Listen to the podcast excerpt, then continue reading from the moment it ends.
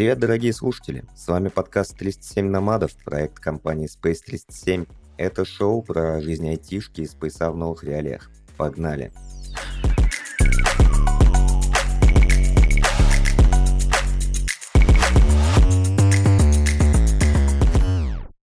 С вами ведущий подкаста Костя и я, Ваня. И сегодня у нас нет гостей. Сегодня мы пообщаемся вдвоем и пригласим эксперта. Кость, привет, как ощущения? Да, привет всем. Сегодня у нас действительно животрепещущая тема. Хочется о ней поговорить, так что давай начнем уже. Да, давай. Только мы не будем говорить, какая у нас тема. Нет, конечно же, будем. Мы сегодня говорим про IT в постапокалипсисе, про поиск работы, про поиск сотрудников, про найм, увольнение и как со всем этим пиздецом справляться всем нам. Погнали? Кость, смотри, что-то случилось за последние три года, и как будто бы IT-сектор очень сильно поменялся. Как будто бы раньше мы все очень сильно любили в офис ходить, да и я и до сих пор люблю. Тусили там у кофе-поинтов и вот это вот все, и как-то находили работу, работали, увольнялись спокойненько, находили другую работу, а сейчас как будто бы все немножко по-другому. И кофе-поинты хрен пойми где, и рекрутеров не найдешь, да и сотрудников тоже. Еще и после начала всех этих волн релокации во все стороны, очень много людей осознали, что айтишником быть вроде бы как будто поприкольнее, чем фрезеровщиком. Или не фрезеровщиком, а кем-то еще, привязанным к локации. И сложилась такая тенденция, по крайней мере в моем окружении, что очень много людей, айтишников, переехавших куда-то вовне, увезли с собой семью, и семья начинает становиться династией айтишников. Мужья айтишниц, э, жены айтишников становятся джунами, стажерами. Кто-то на аналитиков учится, кто-то на тестировщиков, кто-то на, прости господи, джаваскриптизеров. Есть у тебя какие-нибудь мысли по этому поводу? Замечаешь такие вещи вокруг себя или нет? Я непосредственно замечаю такие вещи, потому что моя любимая жена решила в очередной раз сменить свой образ жизни и стать аналитиком. Да, ей, как оказалось, всю жизнь нравилось чего-то считать, чего-то измерять, чего-то сравнивать, и она решила выбрать такую профессию замечательную, как аналитик, и сейчас как раз находится на этапе обучения. Что я могу по этому поводу сказать? Ну, во-первых, это довольно смелый поступок, потому что, во-первых, это сложно, это вам не, не другие отрасли э, в IT, не другие профессии в IT. Ну и, во-вторых, это сложно, как мне кажется, именно с точки зрения трудоустройства, потому что мне все-таки есть подозрение такое, что сейчас рынок немножко переполнен людьми, которые хотят, так сказать, впрыгнуть в поезд. Как раз вот ты говорил про фрезеровщиков. У меня прям есть живой пример. Человек, который до этого там, он, конечно, не фрезеровщик, вроде бы, он налаживал станки, тоже, можно сказать, программист какой-никакой. И вот он как раз вот буквально вот сейчас бежит в последний вагончик, цепляясь всем, что можно, пытается впрыгнуть. Ходит на все на свете курсы, просмотрел кучу ютуберов и сейчас пытается, собственно, ворваться. Что я по этому поводу думаю? Ну, во-первых, как мне кажется, чем больше людей, которые занимаются такой замечательной профессией, как мы, тем лучше, наверное, для индустрии. С другой стороны, мне, конечно, их, наверное, немножко жалко, потому что сейчас вот этот рынок похож на такой, знаете, ринг, в котором много молодых, талантливых или не очень специалистов пытаются как-то добиться чего-то, найти свое место в жизни IT. Ты пока говорил, у меня в голове почему-то возникла картинка горящего поезда, который едет без остановок, и в него люди запрыгивают, а те, которые там внутри, они еще и вагоны отцепляют потихоньку. Да, и понимаешь, в чем проблема? Проблема в том, что мы все в этом поезде едем, мы просто, видимо, в первых вагонах, ну или там в середине состава, но поезд начинает гореть весь, понимаешь? И на самом деле вся эта история, она не только касается молодых специалистов, но еще и нас, как э, более матерых таких ребят, которые не первый год в IT, потому что в связи с сложившейся ситуацией вот эта проблема рынка, как мне кажется, еще на нас сильно отражается, потому что, ну, до этого у тебя такое было ощущение, что тебе нужно постоянно расти, постоянно развиваться. Ты думаешь, я сейчас буду работать в этой компании, наберусь опыта. Возможно, если я устану, если мне не будет интересных задач, я могу найти какую-нибудь любую другую компанию, в которых задачи интереснее, не знаю, может быть. А сейчас больше какого-то страха. Действительно, есть проблема с тем, что ты как минимум боишься сменить работу, боишься, что твоя компания подужмет тебе пояса, так сказать. Этот страх, он на самом деле, как мне кажется, немножко мешает развиваться и отрасли в целом, и как специалистов в частности, там, как меня, например. Потому что я не знаю, что будет завтра.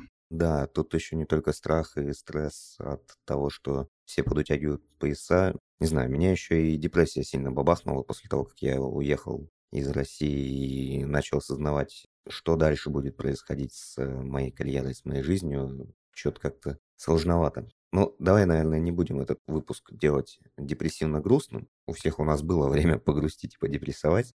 Пес с ним. Справимся. Как-нибудь это все, надеюсь, закончится хорошим образом. Смотри, жена твоя и другие люди, которые сейчас пытаются заскочить. Вот ты говоришь, она учится и проходит курсы, и нарабатывает какое-то портфолио, наверное, каких-то скиллов и практических навыков и работ, которые можно показать. А как думаешь, норм хватит вот этого обучения для того, чтобы устроиться на работу? Она уже пыталась проходить собеседование или пока еще только в середине этого процесса? Она сейчас в середине процесса, да. Работу она не пыталась искать, потому что, ну, как минимум, еще рано, у нее никакого портфолио нету, ну, там, знает питон, знает, как там из CSV-шки сделать красивую таблицу, там, графики порисовать. Ну, это сейчас, по-моему, никого не удивишь. Ну, сейчас WebStorm у меня тоже делает, извини. Ну, в смысле, из CSV-шки красивые таблицы рисует. Но он, он делает это без выдумки и без творчества. Все правильно, и без какого-либо контроля. Вот. Но тут вопрос в том, что многие полезли, так сказать, туда, куда не знали, э, куда не знали. Наверное, многие люди, которые сейчас пробуют войти, они не до конца понимают вообще, как это все работает, и что это вообще за зверь такой IT. Ну, сидит там за компьютером, сидит себе спокойно, нажимает кнопки и, и все. Деньги сыпятся сверху, да, вот это вот как в меме в этом. Ну да. Нажал на пробельчик, и капуста посыпалась. Да, но на самом деле это же адская работа, я вам могу сказать. И тут главное, как мне кажется, с этих курсов основная польза — это получить общую информацию о профессии и вообще понять, надо тебе это или нет. При этом самое интересное, что если ты проходишь какие-нибудь простенькие курсы, где тебе главная задача там объяснить траля-ля, как тут все просто, вот это вот как раз не работает. Тебе прям должны, знаете, вот носиком вот так вот окунуть дать, так сказать, понюхать вот эти все оттенки того, с чем ты, в принципе, можешь встретиться, и тогда ты поймешь, вообще нужно тебе это или нет. Мне вот жена, например, сейчас матанализ изучает. У нее как бы башка кипит, зато она перестала тиктоки смотреть с котиками. Вот, она им теперь присылает тиктоки с программистскими шуточками всякими, или там, ну, какие-то, не могу сказать, поумнее, но контент стал интереснее, так сказать. Голова начала думать, и это хорошо, и ей вроде бы нравится. Так что главное, чтобы она поняла, вообще надо это или нет, готова ли она дальше сражаться, так сказать, за этот горящий поезд, или, может быть, все-таки остаться здесь на месте, или найти себя в другом. Садиться в другие транспортные средства, например. Угу. Да, ты знаешь, по поводу курсов мне тоже есть что сказать. Мы записывали 37 пакетов про курсы, про обучение, про веб-курсы и вебинары, и там многое уже было сказано. Я от себя могу сказать, что Везде можно найти информацию полезную, и никакая информация не гарантирует успех. И если вы хотите запрыгнуть в этот поезд, дорогие начинающие айтишнички, то тут все зависит исключительно только от вас, от вашего стремления, упорства и готовности к тому, чтобы голова кипела. Потому что вне зависимости от того, какой курс вы выберете, и выберете ли вы его вообще, голова кипеть будет совершенно точно. Вот прям максимально стопроцентно, да. Давай тогда от Джунов э, перескочим к нашему эксперту. Подожди, у меня есть вопрос к тебе. Опа, давай. Вот давай все карты на стол. Угу. Мы сейчас, конечно, послушаем эксперта, который расскажет нам, как вообще к этому относится со стороны HR-служб.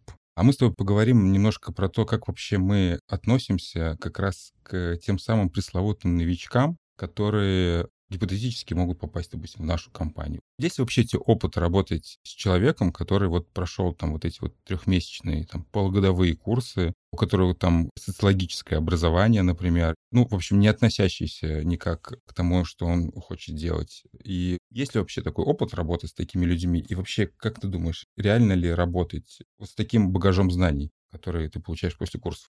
У меня вот именно такого опыта, про который ты сейчас говоришь, нет. Я работал с новичками, но они были в какой-то степени похожи на меня. В том смысле, что у меня инженерное образование техническое, не программистское. И, собственно, вот чуть больше года назад ко мне в команду пришел парень. Дима, Дима, привет. Передаю тебе пламенный. Дима свичнулся из инженерной специальности. У него, правда, был небольшой опыт коммерческой разработки до нашей компании, но не супер большой. А вот теперь он прям сильно вырос и сильно больше опыта стало. И знаешь, что интересно в людях, которые новичками приходят, у них горят глаза. Им хочется узнавать, им интересно учиться. Им хочется денег. Ну, денег, наверное, тоже. Но мы, может быть, говорим немного про разные группы людей. Вот у меня не было опыта работы с людьми, которым хочется денег. Ну, кроме меня самого. Все как-то попадались люди, которым это на самом деле интересно, которые хотят разобраться, которые хотят что-то придумать, что-то изобрести, и это интересно. И мне кажется, тут не то, чтобы человек может что-то сделать сам в этом плане, в смысле, ну, сложно, наверное, развить в себе желание учиться или интерес к какой-то области знаний. А если в тебе этот интерес есть, если тебе кайфово, если ты получаешь удовольствие, то это огромный плюс. И, например, во время собеседования я больше отдаю, когда я собеседую, я больше отдаю баллов виртуальных за то, что человеку интересно, чем за то, что человек уже знает или умеет. Потому что если ты чему-то научился из-под палки, просто потому что ты хочешь денег и ты себя заставил, то, наверное, это не лучшая выигрышная стратегия. А если ты, не знаю, 30 лет был социологом и проводил соцопросы, а потом внезапно захотел научиться программировать, и тебе интересно, если ты хочешь в этом разобраться, то это круто, это толковый работодатель и интервьюер должны это заметить, они должны это видеть и подмечать, и э, мне кажется, это хороший буст в начале карьеры, именно интерес к области. Ну, то есть ты говоришь про то, что, в принципе, программировать можно и обезьяну научить. Главное, чтобы она хотела. Это правильно? Или все-таки есть сложности небольшие с этим? Да, программировать можно научить и обезьяну. И даже чат GPT иногда неплохо программирует. Copilot так вообще просто пушка-бомба. Охренительно. Но в работе программистом, мы тут говорили про айтишников, но я имею опыт программиста и только за нас, программистов, могу говорить. В работе программистом гораздо важнее не уметь писать код и ворочать абстрактные синтаксические деревья или не синтаксические, а именно учиться копать, разбираться, придумывать, проектировать, фантазировать, находить решения,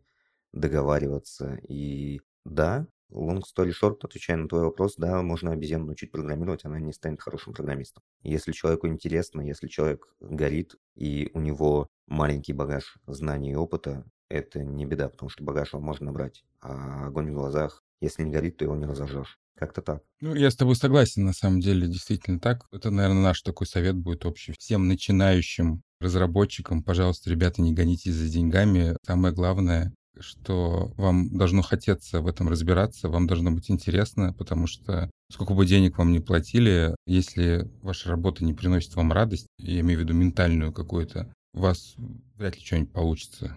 Вы либо сгорите, либо угорите, либо что-нибудь еще с вами случится. Либо погаснете. Либо просто будете зарабатывать много денег, и мы не правы. Не, ну, кстати, по поводу много денег, когда границу пересекаешь и смотришь, что в мире происходит, оказывается, что айтишники это вообще не привилегированный класс и не супер богатые люди. Ну, ты приезжаешь куда-нибудь в развитую страну, там высокие налоги, условно говоря, прогрессивная шкала, и зарплату в каких-нибудь социалистических странах Западной Европы у тебя, у айтишника зарплата может быть меньше, чем у врача, и это, мне кажется, нормально. Вот-вот, подумайте, дорогие слушатели, об этом. Да, если хотите разбогатеть, то открывайте бизнес и лучше успешный, сразу, сразу успешный. И крипта. Да, наверное, да.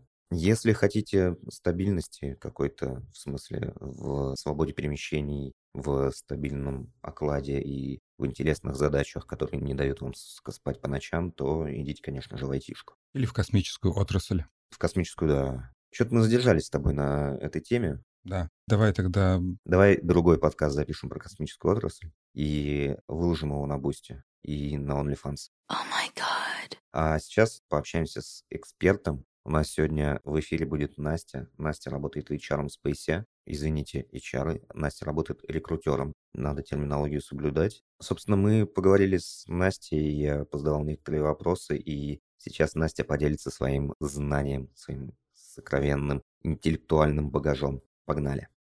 Привет, Настя. Рад тебя сегодня слышать и видеть. Привет, Вань. Пусть наши слушатели не слышат, э, не видят, но мы-то друг друга слышим. И расскажи, пожалуйста, про себя. Скажи, пожалуйста, почему ты можешь говорить за всех рекрутеров мира и отвечать на мои сегодняшние вопросы? Потому что я самый старший по возрасту рекрутер в нашей компании. И как давно ты у нас нанимаешь? У вас, у нас, я нанимаю уже больше двух лет. Достаточно внушительно. И как тебе у нас нанимается? Можешь просто средние ощущения? Пока это лучшее место работы. Е, реклама спейса. Да. Окей. Перейдем к вопросам. Мы тут подготовили небольшой списочек, и хотелось бы узнать. Сейчас многие ребята вкатываются в IT и начинают с курсов, с всяких пэт-проектов. И есть такой достаточно наболевший вопрос. Работает ли дипломная работа после курсов и вот то, что люди написали во время обучения, как практический опыт? Можно ли это показывать, можно ли с этим приходить к работодателю? Это точно работает для джуновских и стажерских позиций, потому что если компания ищет себе априори человека с опытом коммерческим, то не все, к сожалению, готовы растить, не у всех на это есть ресурсы, и обучать э, не все этим занимаются. Ну, справедливо, да. Джунам советуем фигачить побольше подпроектов, а медлам работать на работе. Окей, к следующему вопросу. Скажи, пожалуйста, а есть ли какой-нибудь фильтр на продолжительность работы у соискателей? Что ты и мы как компания, и вы как рекрутер в целом думаете про бегунков и полугодовасиков, которые часто меняют работу? И с другой стороны, про тех, кто 8 лет сидит в одной компании и вдруг внезапно хочет еще 8 лет провести в другой компании. Ну, я их называю попрыгунчиками. Конечно, это всегда вызывает вопросы, потому что на скрининге первичном ты всегда пытаешься выяснить, с чем связана частая смена работы. Это причина ухода зависели от сотрудника, либо какие-то обстоятельства на работе. И желательно хочу всем порекомендовать давать в резюме самом небольшие комментарии причины ухода. Про тех ребят, которые 8 более или около 8 лет на одном месте работы проработали свою работу. Это все зависит от компании и зависит от позиции. Тут вопросов, если честно, это вызывает меньше. А вот ребята, которые каждые три месяца меняют работу, тут, конечно, да, им тяжело. Рекрутеры на это очень сильно обращают внимание. То есть лучше работать дольше и не работать меньше? Ну, либо не писать об этом в своем резюме. Окей, а вот про резюме. Тут в последнее время я вижу в LinkedIn или вокруг LinkedIn, как люди очень яростно наяривают через ChatGPT себе всякие description ы пишут, очень вылизывают свои skillset ы и прочее. Скажи, пожалуйста, как правильно оформлять резюме на LinkedIn, например, или страницу? И нужно ли, например, делать разные резюме для разных компаний, например, для бигтеха и для стартапов или для России и Эмиратов что-нибудь есть какие-то хитрости по тому, как целиться с помощью резюме?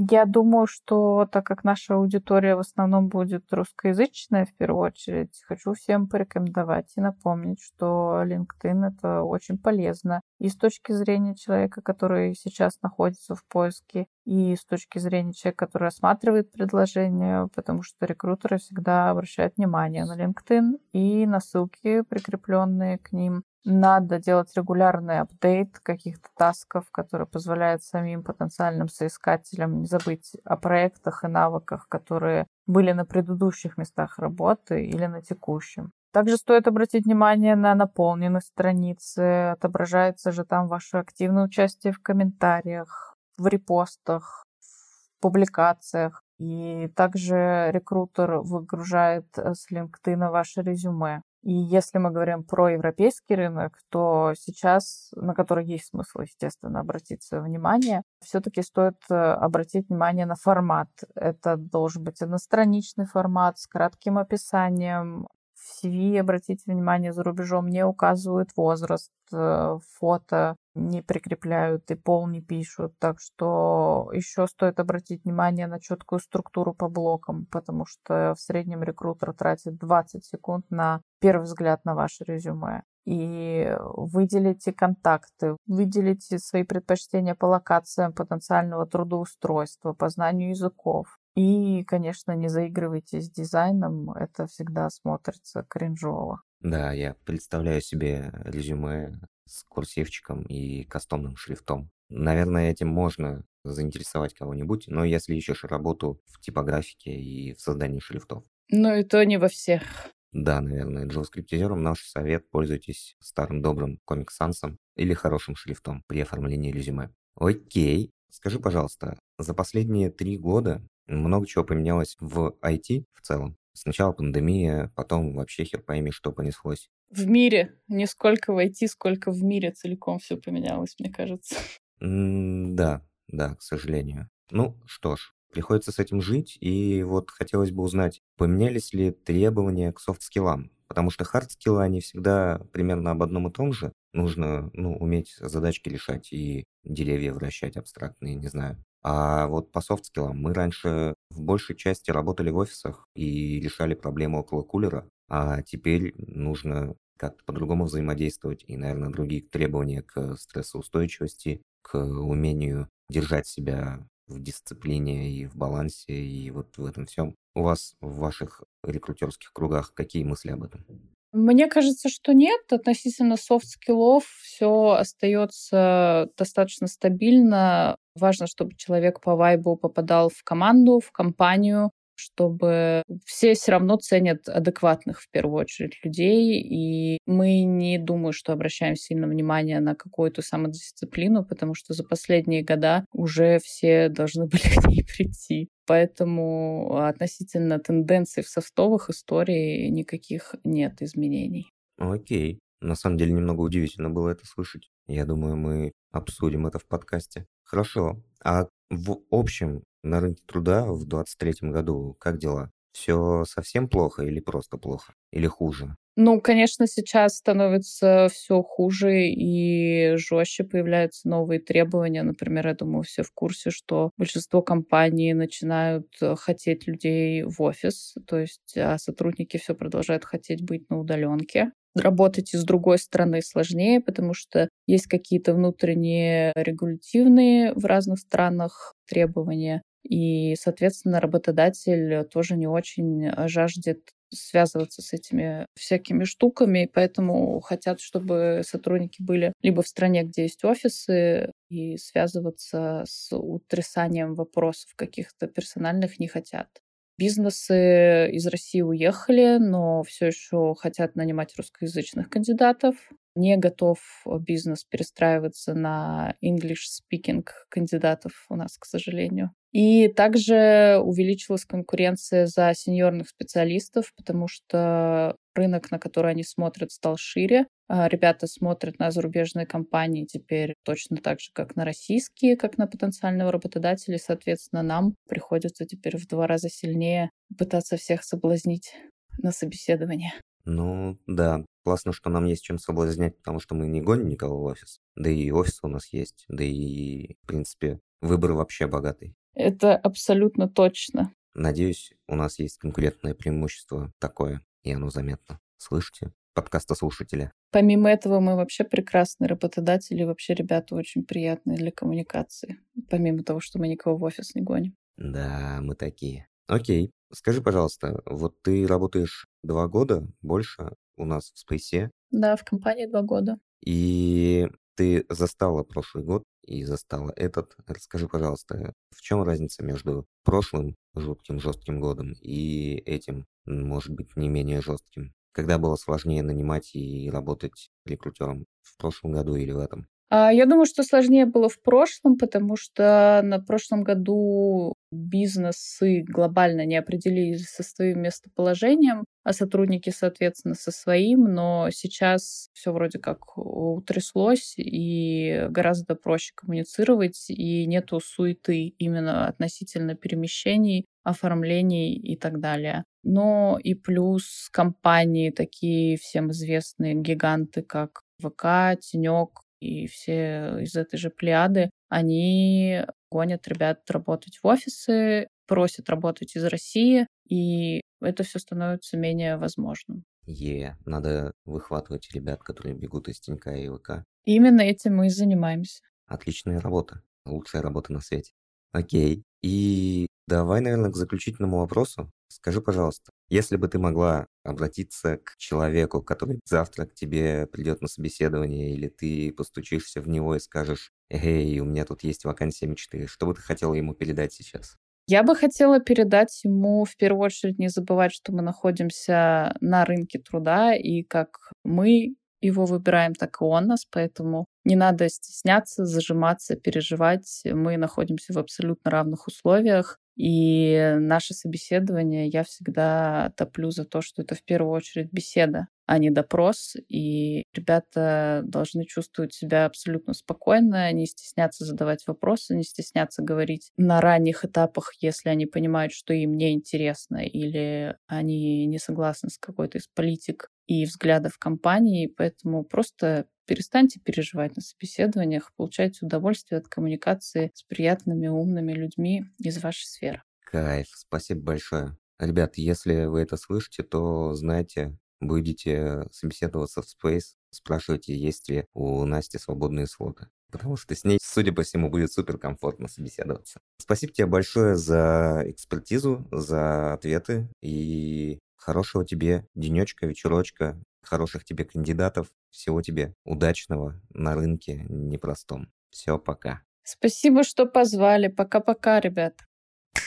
Вот так вот мы поболтали с Настей, она поотвечала на вопросы, и я думаю, мы сейчас немножечко по ним пройдемся. Возвращаясь к тому, что мы обсуждали, вот видишь, не зря ребята учатся на курсах и делают свои портфолио из курсовых и дипломных работ, потому что для джунов это работает, да, да, обязательно передам жене, скажу, чтобы она хорошо готовилась, выбирала интересные задания.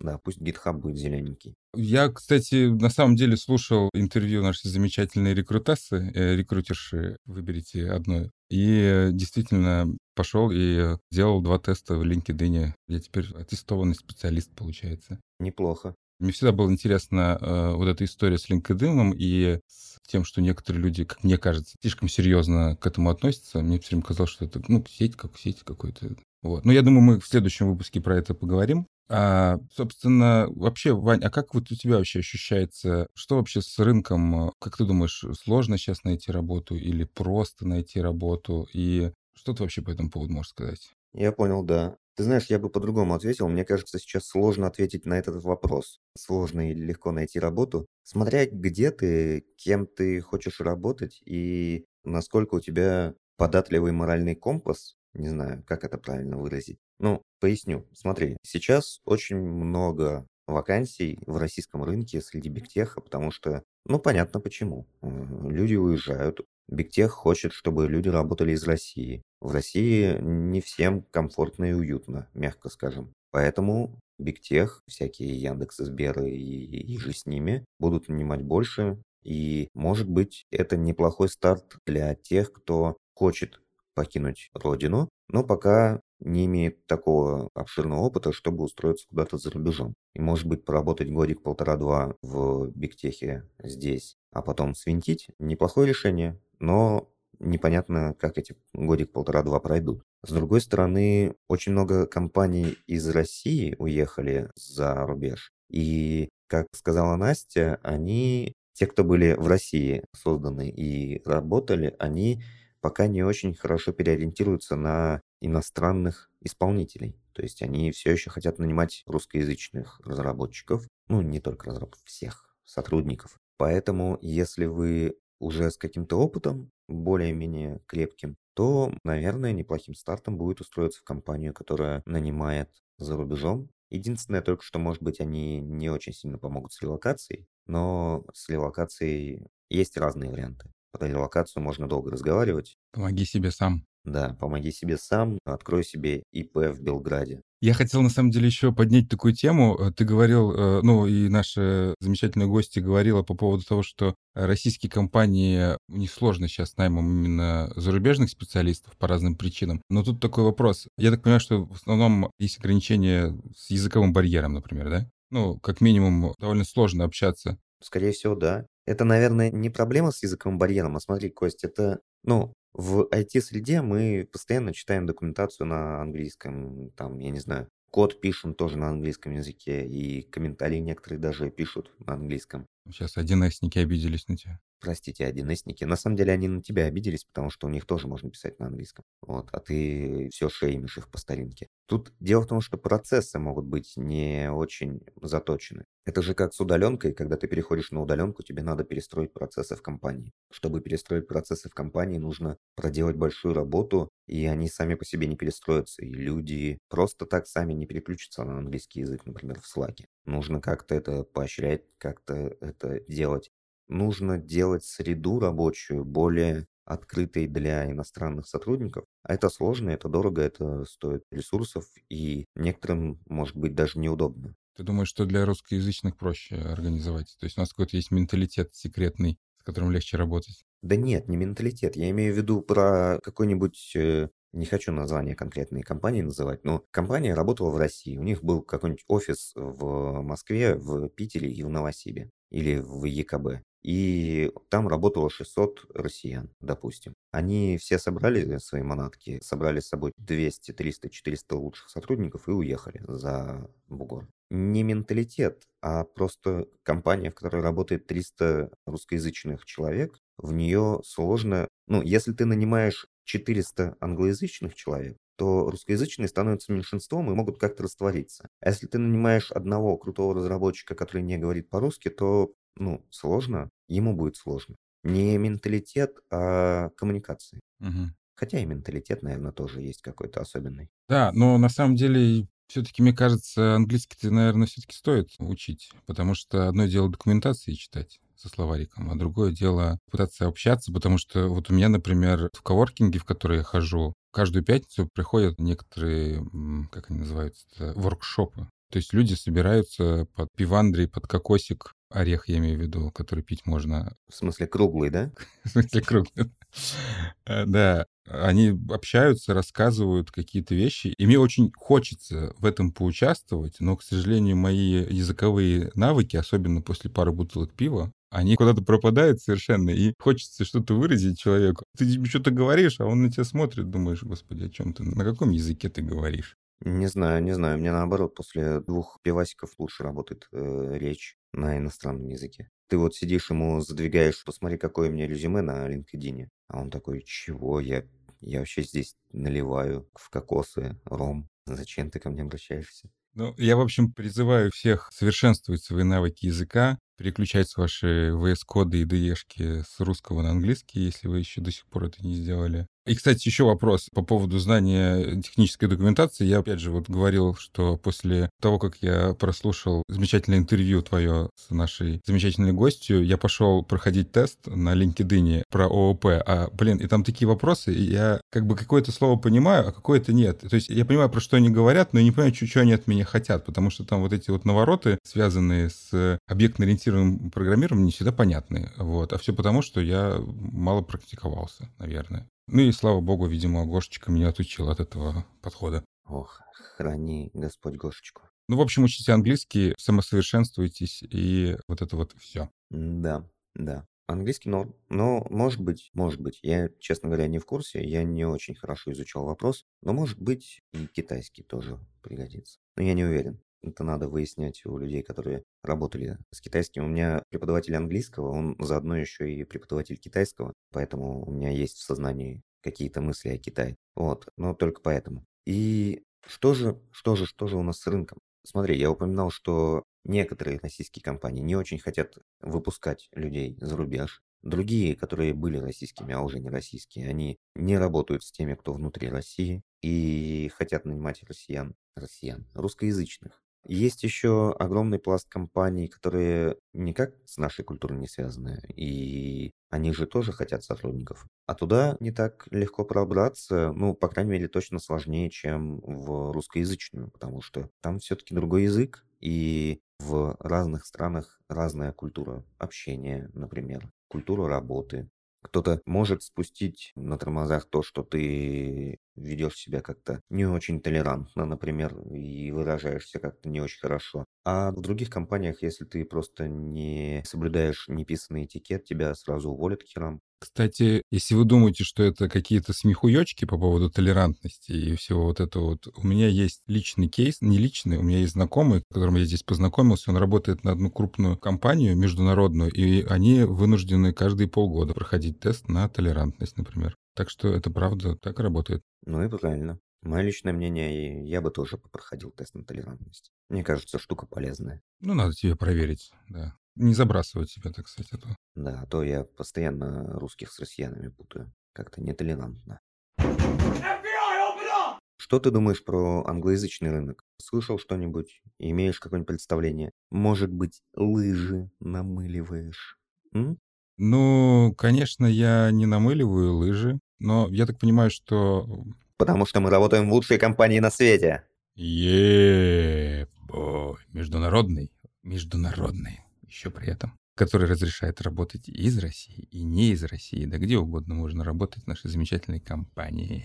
Space. Хочешь работать, работай. Не хочешь работать, ну... Не работай в Space. А по поводу иностранных компаний, что я могу сказать? Ну, я так понимаю, рыночек-то тоже слопнулся, потому что крупные игроки благополучно начали сокращать кадры, мы все это слышали. Но, с другой стороны, кризис какой-никакой есть, я так понимаю, и косты, так сказать, подсрезают, поэтому, честно, я не знаю. Ну вот стопудово есть вакансии какие-то, но про них я точно ничего не могу сказать. Они поудуменьшились. Я с личного опыта имею с этим делом, потому что периодически пишут рекрутеры разные. Кажется, что именно англоязычных компаний стало меньше. А вот с точки зрения всякие крупные российские компании начали хантить намного активнее. Я, возможно, обязательно для спецвыпуска схожу на какие-нибудь собеседования и узнаю, что там спрашивают. Угу, да, для спецвыпуска, конечно. Да, да, да, да, да. Это я нет, я не работу новую ищу. Это я для спецвыпуска сходил на собес.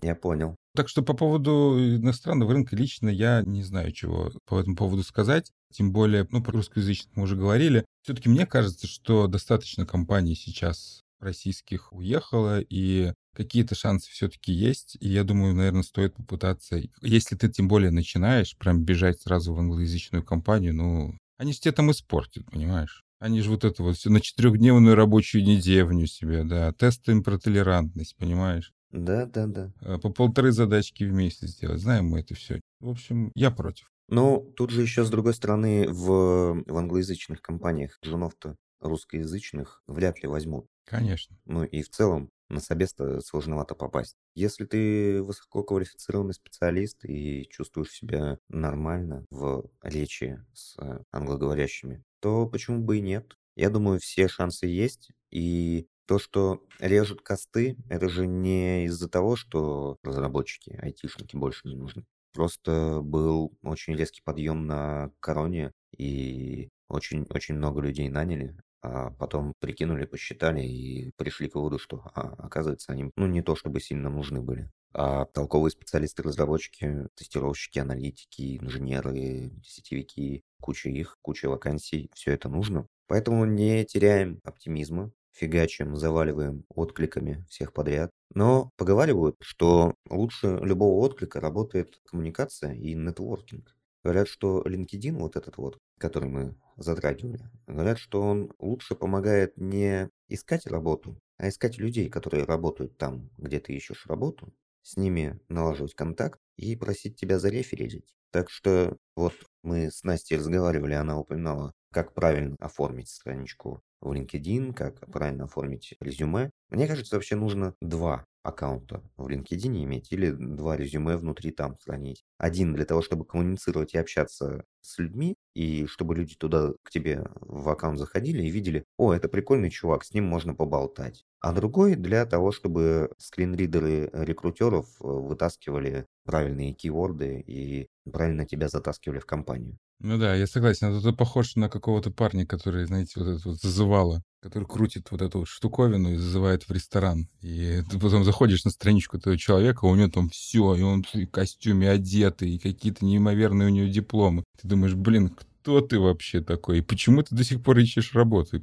Да, чувак-то на самом деле, он, э, этот аккаунт не для рекрутеров, он для тебя, чтобы ты туда зашел, чтобы кайфанул, чтобы entertainment, чтобы получилось. Угу. Вот. Ну и конференции. Конференции, кажется, погибли оффлайновые. Но вроде бы кто-то пытается, кто-то что-то что-то делает. Вот затрагивал я в прошлом выпуске передел на конф. И ребята из моей величины, кажется, пытаются новое комьюнити сделать. Флаком в руки, богом в помощь. Вообще, общаться с людьми на местах, там, где ты живешь, ну, не обязательно физически, а там, где ты работаешь в своем комьюнити, в твоем гошечном комьюнити, в каких-нибудь чатиках, в каких-нибудь местах. Я тут в чате по реакту рекламировал Space 37 и рассказывал, как классно у нас работать. И мне там в чате ответил наш рекрутер и говорит, я там фронтов нанимаю. Я такой, нифига себе, прикольно. Посмотрел в слаке, да, действительно нанимает. Оказывается, за нами следят все время, если ты в каком-нибудь...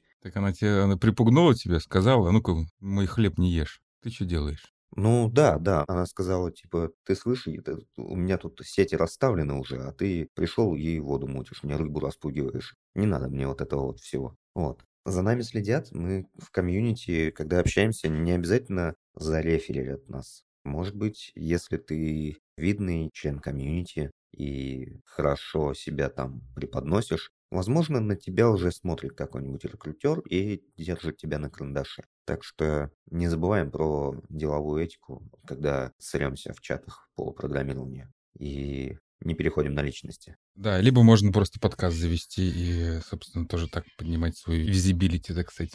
Да-да-да-да-да. Чувствуешь, что ты уже на карандаше у кого-то? Ну, ну, дай бог на у рекрутера, а не у кого-нибудь еще. Ага. У нашего HR-директора. Да. Ну, он вряд ли нас слушает. Это же не HR-подкаст.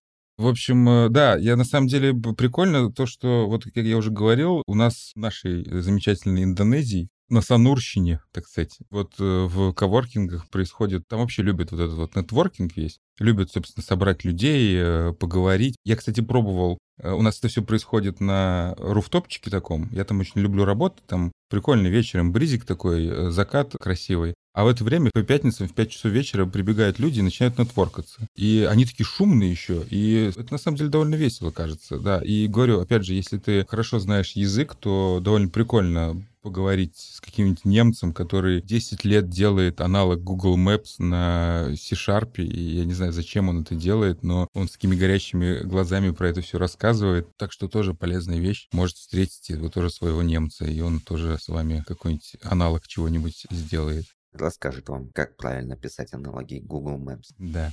Но только со скрытыми камерами, наверное. Или нет? Не знаю. Ну и что мы с тобой выяснили, Кость? Получается, что вроде бы как будто индустрия накрывается тазом, но еще не совсем и как будто бы не навсегда. Так что осталось еще один моментик обсудить. Искать новую работу – это прикольно. Это challenging, это, это прям ух, бодрит. Но перед тем, как или во время, или после того, как ты ищешь новую работу, надо же еще и уволиться со своей старой работы, если ты не самый начинающий специалист. Как ты думаешь, сейчас хорошее время, чтобы искать работу и увольняться с своего старого места или не очень? Я думаю, что смотря какая у тебя работа. И смотря чего ты хочешь добиться.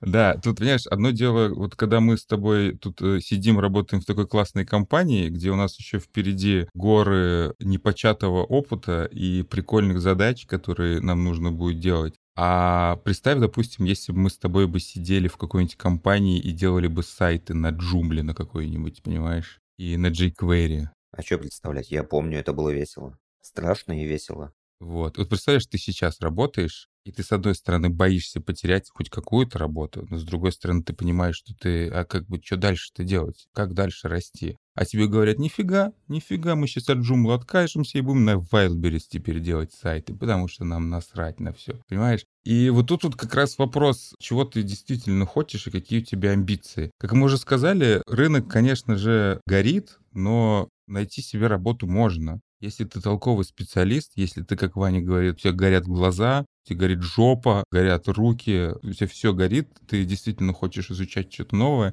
ну, это возможно найти компанию, которая тебе даст какой-то опыт, тем более, блин, ну, много новых компаний открылось, которые хотят расширяться, и они есть, и нужно стараться, нужно искать, так что в таких случаях, наверное, все зависит от твоих целеполаганий. А если ты человек, который так все хорошо, и вроде тебе все устраивает, то тебе и работа не нужна. Ну, тебе и работа не нужна, да. Ну, короче, тут видишь, в этом вопрос. Я бы, наверное, вот я бы не хотел увольняться. Потому что, ну, я не могу. У меня память, э, неопределенность на полгода. Я не знаю, что будет через полгода. И не понимаю, что будет дальше. И, может быть, вообще придет этот чат GPT или там, не дай бог, что. Может, я, знаешь, приду завтра с утра, пойду на работу, открою задачку, открою свой IDE-шечку, а он мне за меня Copilot все написал, понимаешь? Вот откуда же я знаю, что будет и кому это нужно. Так удобно. Ты, главное, менеджеру не рассказывай о том, что за тебя Copilot написал. И ты прикинь, ты сел, он за тебя написал за, я не знаю, за 10 секунд нагенерил все, ты это проверил за полчаса, и целый день у тебя свободен для серфинга. Красота же. Только не рассказывай никому. Там, скорее всего, будет какая-то дополнительная стоимость подписки, которая не будет раскрывать карту, так сказать. Ага. Будет делать вид, что писал ты. Добавлять еще немножечко багов сверху. Да, да, говна всякого. Ну, так чтобы потом можно было на тесте вернуть обратно. Ага. Да, но смотри, я на самом деле с тобой согласен, учитывая, что мы с тобой работаем в лучшей компании на свете, я бы тоже не хотел увольняться. Вот если бы я не работал в Space, я бы, наверное, хотел уволиться, чтобы пойти работать в Space. Вот. А наоборот, наоборот, это как будто бы не очень работает. Я слышу смешки твои, как будто бы мы здесь промо-подкаст записываем, и нет, нет, это чистая правда. Угу. Как будто нам с прошлого выпуска надавали, насывали. Насовали по самой ой-ой-ой. Ну, э, Извини, перебью. Я не хочу, чтобы наши слушатели, так сказать, думали, что мы тут расхваливаем э, какую-то компанию. На самом деле, действительно, на рынке у всех был кризис. И у нашей компании тоже был кризис. И тут вопрос в том, что мы его прошли и прошли с честью, так сказать, с высоко поднятой головой. И дальше продолжаем расти, развиваться, и наш бизнес крепнет, и мы опять ищем себе сотрудников. Так что, мне кажется, в этом сила. Не то, что у нас мы работаем в какой-то мистической компании, у которых там единорог в офисе есть, и плюшевые столы, не знаю, какие сейчас плюшки дают. Блин, я бы не отказался от плюшевого стола.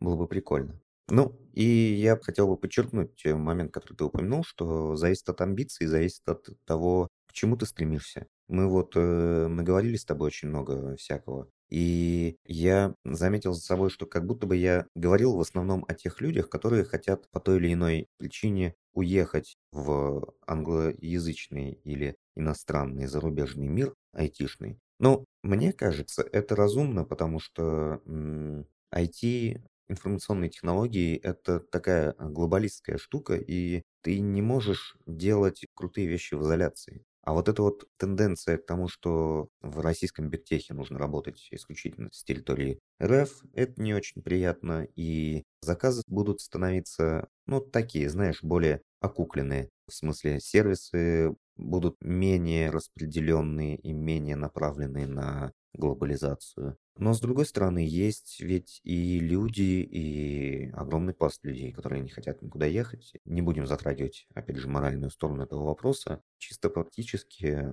люди не хотят уезжать, они хотят продолжать работать в России. Им удобно, им комфортно, и в какой-то степени я понимаю. И я думаю, там тоже будет какой-то рост в той или иной степени. И если вы, дорогой слушатель, хороший специалист, у которого горят глаза, то рост у вас будет по обе стороны границы, я считаю. И не нужно поддаваться депрессивным вайбам. Держитесь друг за друга, держитесь за работодателя, а когда увольняетесь, увольняйтесь красиво. Вот.